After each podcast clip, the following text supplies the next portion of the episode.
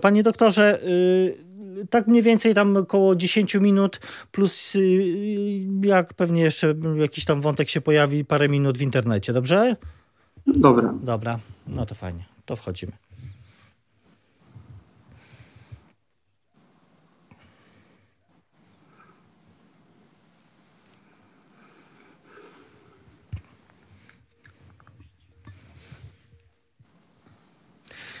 Na zegarze minęła właśnie 8.15. Tomasz nie śpiał przed mikrofonem, a gościem Radia Lublin jest dr Marek Posobkiewicz, były główny inspektor sanitarny, ekspert do spraw oceny ryzyka COVID-19 i lekarz Szpitala Tymczasowego na Stadionie Narodowym. Dzień dobry. Moje uszanowanie. Dzień dobry panie redaktorze. Dzień dobry Państwu. Narodowy program szczepień przeciw COVID-19 to najważniejsze wyzwanie, jakie stoi aktualnie przed państwem polskim, oświadczył wczoraj e, premier Mateusz Morawiecki. No i na początek pytanie, jak sobie z tym wyzwaniem e, radzimy, panie doktorze? Myślę, że z tym wyzwaniem radzimy sobie stosunkowo dobrze. Chciałoby się, żeby było lepiej, ale no, tym głównym czynnikiem hamującym w tym przypadku jest e, dostępność szczepionek na rynku unijnym i światowym. E, gdyby e, tych szczepionek było więcej w naszym kraju, to oczywiście dzięki tym mocom przerobowym naszym moglibyśmy szybciej e, wyszczepić większą ilość osób. Wczoraj e, właśnie ten temat, między innymi ten temat był e, dyskutowany podczas spotkania premiera Morawieckiego z przedstawicielami opozycji. No właśnie, czy, czy ten zakup poza tym mechanizmem unijnym, zakup szczepionek przez polski rząd, przez Polskę, dodatkowych szczepionek, to jest dobry i konieczny pomysł w tej sytuacji? Sytuacji, kiedy, kiedy mamy ograniczone mm, dostawy? Ten mechanizm zakupu e, unijnego po pierwsze miał e, pomóc w uzyskaniu dobrej ceny, bo przy negocjacji większej ilości e, lepsze można uzyskać efekt ekonomiczny. Z drugiej strony miało być taka, takie solidarne podzielenie dostępnych szczepionek między wszystkie kraje unijne. No, niektóre kraje już się z tego mm, wyłamały i w tym przypadku powinniśmy się przede wszystkim kierować dobrem pacjenta, tak naprawdę w tym przypadku człowieka, po to, żeby on się tym pacjentem e, nie stał. Czyli jeżeli jest możliwość e, zakupu e, szczepionki poza tą naszą kolejką unijną, która, jak niestety wiemy, też ma opóźnienia, to jestem jak najbardziej za tym rozwiązaniem. Y, to jeszcze y, powiedzmy o, o, tych faktach szczepionkowych. Y, fakty są bowiem takie, że, że wczoraj mieliśmy dane dotyczące prawie 119 tysięcy do tej pory zaszczepionych pacjentów w dniu wczorajszym. To jest dobowy rekord. Idzie ku lepszemu. Czy tego po prostu należało się też e, spodziewać w związku z rozpoczęciem tego szczepienia populacyjnego? To pokazuje, że moce przerobowe e, są. E, myślę, że moglibyśmy szczepić nawet jeszcze większe ilości, pod tym warunkiem, że szczepionka w sposób płynny będzie dostępna w całym kraju. Tak naprawdę ta mniejsza dostępność szczepionki jest też utrudnieniem organizacyjnym. Musimy pamiętać o tym, że oprócz e, tych normalnie działających wcześniej punktów szczepień e, powstało wiele punktów e, szczepień teraz właśnie na czas pandemii po to, żeby szczepić przeciwko COVID-19. Jeżeli w tym miejscu są zaangażowane osoby, w tym głównie personel medyczny, lekarze, pielęgniarki, plus osoby, które czasami być może muszą kierować e, ruchem, to jeżeli e, jest mniejsza ilość e, szczepionek, no to część, pa, część pary chcąc, nie chcąc idzie w gwizdek, a każdy by chciał, żeby to szło w obrót tej machiny, która spowoduje jak najszybsze wyszczepienie jak największej części społeczeństwa, bo to pomoże nam przyspieszyć wygaśnięcie epidemii. Ta machina działa e, w różnych częściach krajów różnie, bo z jednej strony patrząc jak przebiega proces szczepień, no to mamy bardzo dobrą organizację na e, narodowym, gdzie sami pacjenci e, są pod dużym wrażeniem tej sprawności, kultury organizacji tego procesu szczepień, ale są też miejsca, gdzie widać jakiś chaos komunikacyjny, widać kolejki, jakieś pretensje. Są sytuacje, w których pacjenci są odsyłani po, po 100 kilometrów, zdaje się nawet, e, czy więcej e, od domu na, na szczepienie. Można by coś poprawić, usprawnić? Zawsze można coś e, poprawić, ale z drugiej strony najłatwiej jest krytykować to, co ktoś zrobił, a trudniej jest zorganizować coś w sposób przede wszystkim bezpieczny dla pacjenta. Tutaj z jednej strony jest odpowiedzialność organizacyjna tych, którzy kierują tym punktem szczepień. Z drugiej strony odpowiedzialność e, samych ludzi, którzy się zgłaszają na szczepienie. Oni nie powinni się gromadzić, nie powinni stać obok siebie.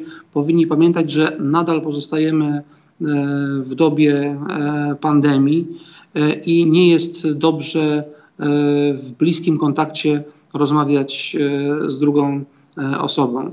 Na szczęście ludzie zgłaszający się na szczepienie są w maseczkach. To E, minimalizuje e, ryzyko zakażenia.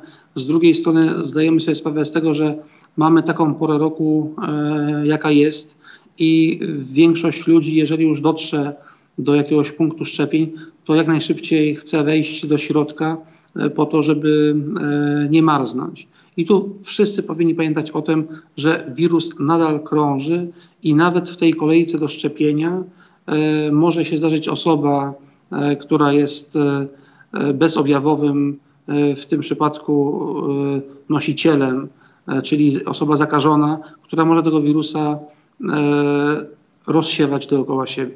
A jeśli pan słyszy takie komentarze, a, a mówi to przewodniczący klubu Koalicji Obywatelskiej Cezary Tomczyk, że zawalił się system szczepień w Polsce, mówi to no, w kontekście też tego spotkania, o którym pewnie jeszcze dwa słowa powiemy, to co pan myśli, że rzeczywiście jest tak źle? Nie, nie jest tak źle. W ogóle ten nasz system E, szczepień, wyszczepialność e, w naszym kraju e, była tak duża, że wiele krajów mogło nam zazdrościć nie tylko tej wyszczepialności, ale przede wszystkim małej ilości chorób zakaźnych, przeciwko którym dzieci były szczepione.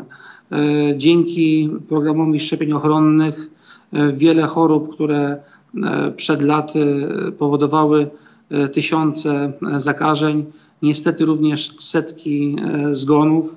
E, o nich e, część osób już niemal zapomniała. Ale porównują to politycy do, do sytuacji choćby Izraela, gdzie tam już poziom zaszczepienia obywateli jest na poziomie 14 czy 15%. U nas to jest kilka dziesiątych, zdaje się, czy kilkanaście setnych nawet procenta, jeśli chodzi o szczepienie społeczeństwa. No i tutaj upatrują e, tych słabych wyników.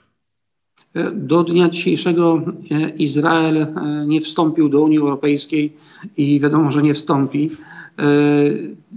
Na innych zasadach kupował szczepionki. Jeżeli zdobył na swój rynek duże ilości szczepionek w tym okresie, kiedy inne państwa też negocjowały dostęp tych szczepionek, przy dobrej organizacji mógł taki wynik e, uzyskać. Oczywiście wiele krajów e, z podziwem e, patrzyło na te ilości osób zaszczepionych już w pierwszych dniach w Izraelu. Można im za to podziwiać i należy starać się naśladować, idąc do tego celu, żeby w jak najekonomiczniejszy i najbardziej racjonalny sposób wykorzystać ten czas po to, żeby jak najszybciej wszyscy chętni zostali zaszczepieni. Y, I o tym także będziemy mówić y, w dalszej części naszej e, rozmowy na radio.lublin.pl i na naszym radiowym Facebooku.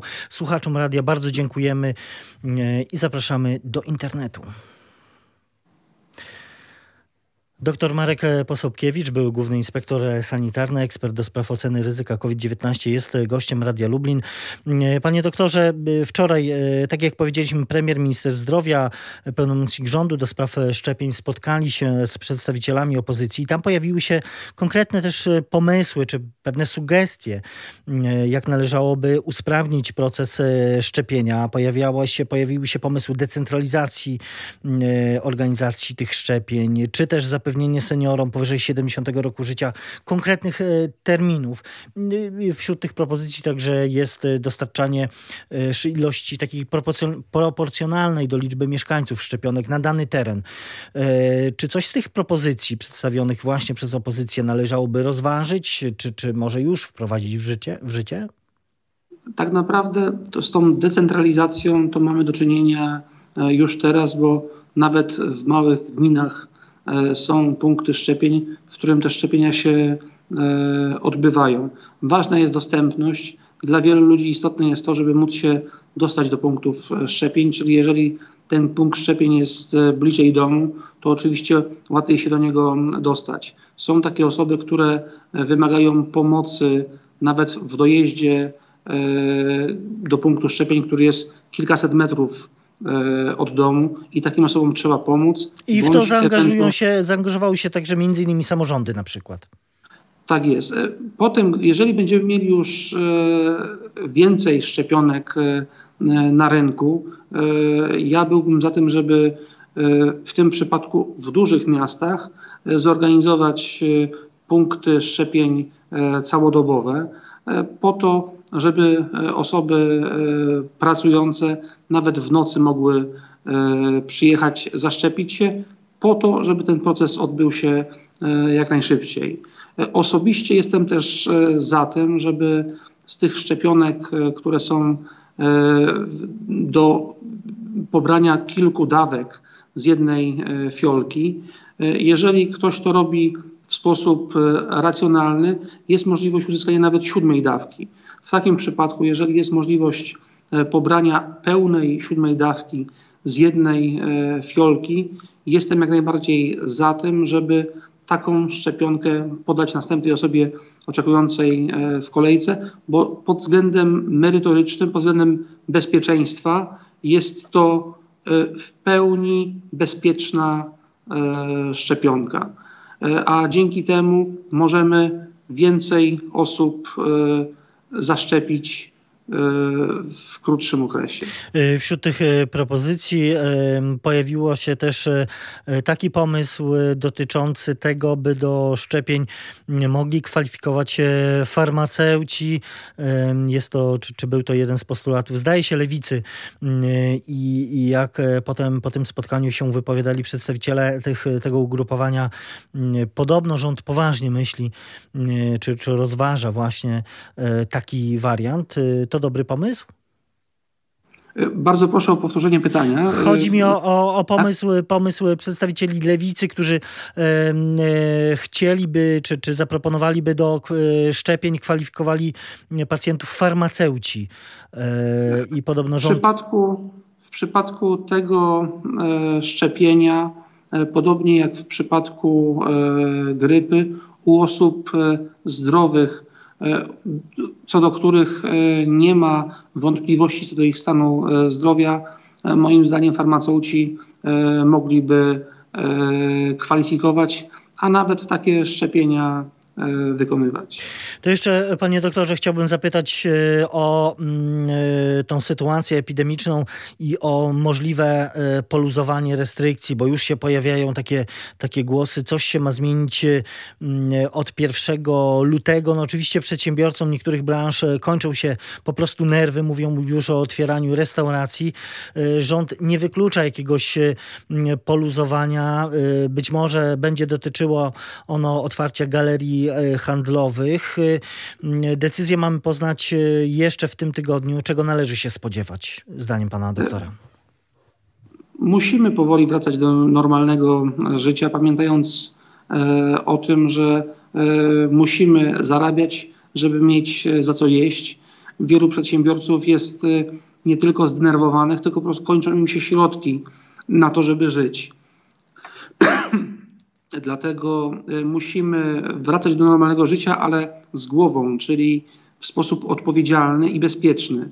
Jeżeli będą jakieś zalecenia sanitarne, to wszyscy, zarówno osoby prowadzące różnego rodzaju działalność, bądź gastronomiczną, hotelową, jakąkolwiek sportową czy rozrywkową, powinni starać się zabezpieczać takie warunki, żeby minimalizować ryzyko transmisji I dzisiaj, wirusa. I, przedsiębior... I, wszystkie, I wszystkie osoby, ale musimy pamiętać o tym też, że wszystkie osoby korzystające z tych miejsc również powinny być odpowiedzialne, bo samo stworzenie e, warunków e, przy beztroskim podejściu klienta też nie zabezpieczy w pełni przed transmisją wirusa. Y, o tym mówią e, przedstawiciele branży, zapewniają, że jeśli otworzą, czy, czy jeśli otwierają, bo takie przypadki przecież już e, są, otwierają swoje e, przedsiębiorstwa, to robią to w tym najwyższym reżimie sanitarnym, do którego obowiąz zobowiązują także tych, którzy mm, do nich przychodzą. No pytanie, czy, czy to luzowanie powinno się odbyć na masową skalę, ale jednak przy rygorystycznym przestrzeganiu reżimu, czy jednak stopniowo odmrażanie poszczególnych branż rozłożone na na przykład kilka e, tygodni? E, pamiętając o tym, że no, wszyscy chcą e, pracować, byłbym za tym, żeby te z tak zwanymi równymi szansami, ale z pełną, z, pełnego, z pełnym odpowiedzialnością tych osób, które to zabezpieczają te miejsca przed transmisją wirusa. Naprawdę możemy się tym wirusem zarazić e, niemal e, wszędzie. Musimy pamiętać o tym, że czujność nie może e, spadać w wielu miejscach, w których. Mimo tego, że będzie... te ostatnie dane, no choćby wczorajsze 4604 nowe zakażenia koronawirusem, one nie powinny nas właśnie usypiać? Tak naprawdę, jeżeli byśmy się cofnęli pół roku w historii, ktoś by powiedział, że nagle będziemy się cieszyć z tego, że jest kilka tysięcy e, przypadków, brzmiałoby to abstrakcyjnie. Wtedy e, pojawienie się kolejnych przypadków nagle z kilkunastu na kilkadziesiąt, potem na kilkaset już robiło wrażenie, powodowało większy strach. W chwili obecnej mieliśmy ponad 4 tysiące wczoraj. Z poprzedniej doby, pamiętając o tym, że to było po weekendzie, było tam między 2 a 3 tysiące, ale pamiętajmy, że tą kolejnymi e, liczbami podawanymi przy okazji jest liczba e, zgonów. Tych zgonów utrzymuje się nadal kilkaset w sumie. Z jednej strony są to zgony e, osób bez żadnych chorób współistniejących, no i z drugiej strony grupa osób z chorobami współistniejącymi, ale to nie wszyscy z tych ludzi są e, ciężko e, chorzy. Czasami to są to osoby z chorobami w, e, współistniejącymi, którzy mogliby spokojnie jeszcze kilkanaście, a niektórzy nawet kilkadziesiąt lat e, pożyć, a COVID spowodował to, że niestety odeszli od nas e, wcześniej. Tych ofiar mamy niestety już w Polsce też e, tysiące. W, na świecie już chyba ponad 2 miliony, e, te liczby e, powinny hamować e, przed zbyt beztroskim podejściem do tego wirusa. O tym pamiętajmy wszyscy i o tym mówił nasz dzisiejszy gość, dr Marek Posobkiewicz, były główny inspektor sanitarny, ekspert do spraw oceny ryzyka COVID-19, który był gościem Radia Lublin. Panie doktorze, bardzo dziękuję za rozmowę. Kłaniam się, życzę wszystkim zdrowia i odporności. Dziękujemy.